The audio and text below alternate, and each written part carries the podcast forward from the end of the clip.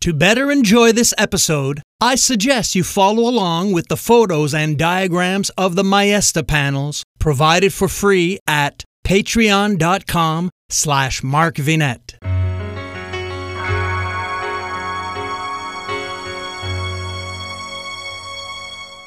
Welcome back to the History of North America Extra.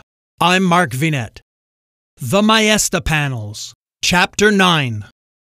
Father Umberto led Julia and Wade a few steps from his office to a temperature controlled room on the first floor of the museum, home to the magnificent altarpiece, the true jewel in the Museo's crown, an undisputed freestanding masterpiece of early 14th century Italian art.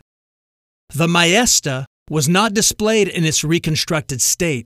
Instead, its parts hung on the four walls of the gallery, allowing for better viewing of its visually rich story panels. The room was dark, but the masterpiece was well lit. Julia and Wade slowed their pace as they approached the huge main frontal panel. Their final slow motion steps signaled respect, awe, and reverence. Umberto stopped close to the composition and turned with his biggest smile yet. My friends, announcing with a grandiose hand gesture, I present the Maesta. Although his captive audience consisted of only two, Umberto assumed an air of stateliness and dramatic piety. Maesta is Italian for majesty. It refers to Mary, the mother of Jesus, enthroned in majesty as Queen of Heaven. At the end of the medieval era, Mary had taken on an enormously important role of intercessor between God and mankind, bridging common folks to Christ, giving normal people access to Jesus. The faithful would pray to the Virgin, and she would perhaps speak to her son on their behalf. The cleric paused.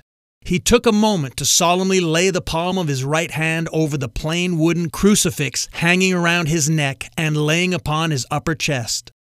As you can see, this altarpiece is composed of many individual paintings, 65 in total. The biggest and most impressive of the 22 front or recto panels presents a large enthroned Madonna, garbed in traditional, intense, ultramarine blue. Mary is holding her child, surrounded by a court of angels and saints. A predella depicts scenes of Christ's childhood, separated by images of Old Testament prophets. Many biblical saints are also presented next to Mary on the frontal section, along with Siena's various patron saints in the foreground. The priest dug into his side pocket and retrieved a cross shaped laser pointer with one of his aged spotted hands. He directed a sharp beam towards letterings around the base of the ornate marble throne. The laser's small red dot targeted the inscriptions.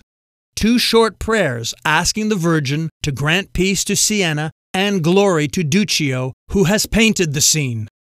Umberto translated aloud Holy Mother of God, be thou the cause of peace for Siena and life to Duccio, because he painted thee thus. Clearly enjoying himself, he stopped, allowing his guests to soak it all in, then continued. The reverse or backside has the rest of a combined cycle of the lives of both the Virgin and Christ presented in 43 small scenes. As you may be aware, unfortunately, several panels are now lost.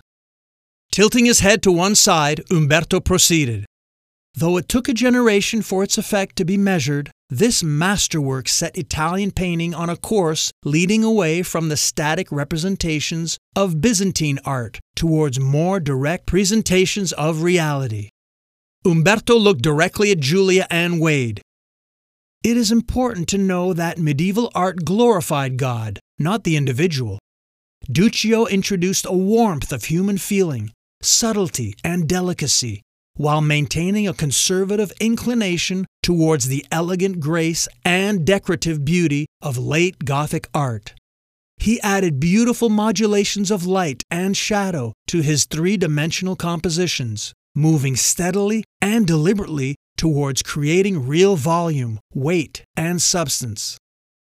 His subjects are informally animated and display real character, piercing awareness, and fully conscious wisdom. The priest began slowly walking around the room while speaking. There developed a mystical side to Sienese art, characterized by an emphasis on miraculous events. Duccio was a lyrical painter with lyrical qualities who paid less attention to dreamlike coloration, proportions, and distortions of place and time. This unique style settled into what we today call the Sienese school of painting, which flourished during the early and mid Renaissance, for a time rivaling the more liberal city of Florence and its naturalistic art. The eventual political and economic decline of the city and its subjugation by Florence arrested the development of Sienese painting, but helped preserve a good proportion of Sienese works in public buildings and churches. Our city's treasures were thus not discarded or destroyed by new paintings or rebuilding. That is why Siena remains a wonderfully well preserved late medieval town. As the trio deliberately moved from panel to panel, Julia and Wade continued to marvel at the beauty of it all, with Wade sharing a thought out loud.